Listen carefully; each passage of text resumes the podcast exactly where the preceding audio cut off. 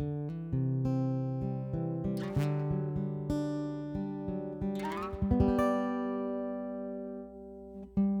everyone, I'm John Steele, and this is After Four, a podcast for InterVarsity alumni.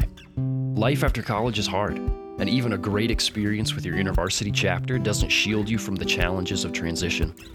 As we hear stories from real alumni learning how to make it in their post InterVarsity reality, my hope is that this podcast will offer some encouragement, a few laughs, and even some hope for the future. This is After Four, and these are your stories. Hello, alumni, and welcome to After Four, the podcast that is just for you. I'm your host, John Steele. As always, it's a pleasure being together for another episode. And if it's your first time joining us, welcome to the show. So, we've got a special kind of episode today, alumni. For those who missed the memo or forgot, tomorrow is Ash Wednesday, and Ash Wednesday marks the beginning of Lent. Now, last year at this time, we were joined by none other than Jason Gaboury, resident smart guy and National Director of Alumni Relations for InterVarsity. And when Jason joined us, he helped us get a better idea for what Lent is all about. You can find a link to that episode in the show notes, along with a couple others that are related to this season, and I recommend going there for a full explanation on the topic, but I'll give an abbreviated version just for a refresher.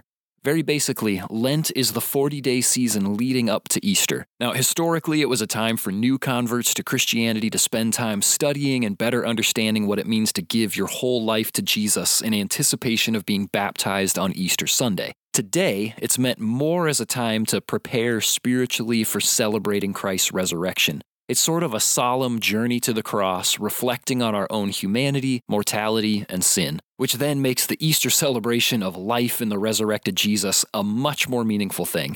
Now, depending on the church community that you're a part of or that you grew up with, the way that you observe Lent might be different. Or maybe you didn't grow up going to church or in a church that recognized the Christian calendar all that much. That was my experience. And so maybe you haven't had any experience with Lent. That's totally fine. But for those who have, you may have spent time fasting, maybe you participated in almsgiving, maybe you've had some specific devotional or prayer rhythms during that season. Could have been a number of different experiences. Once again, listen to Jason's episode, Why Lent, and you'll have a better understanding of why we do any or all of those things as well.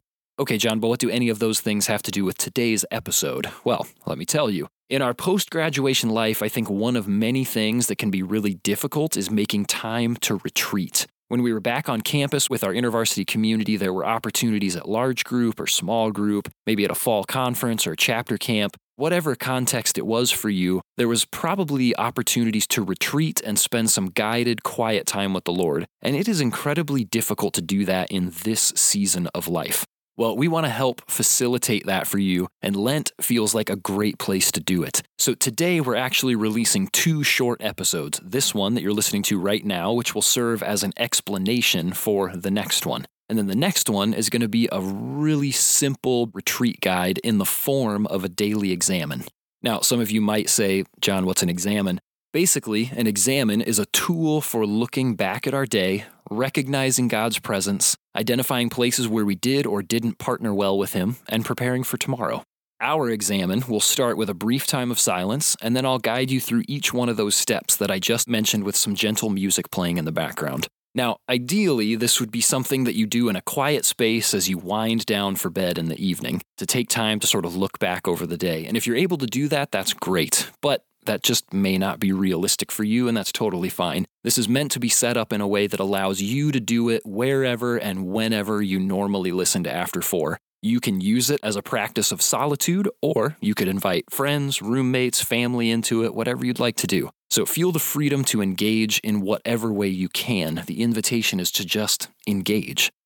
The last thing I'll say before we wrap up this part is that we're making this as two separate episodes so that you can come back to the examen part specifically throughout the Lenten season.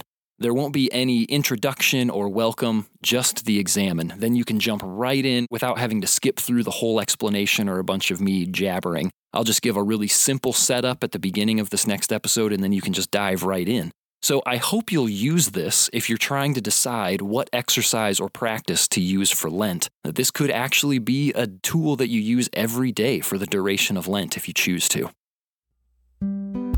Okay, I think that's everything I have for you.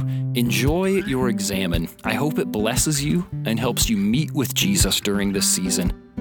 And if there's someone you know who also might enjoy this, why don't you send it to them too? So, go ahead and jump to the next episode, because that one's for you, alumni.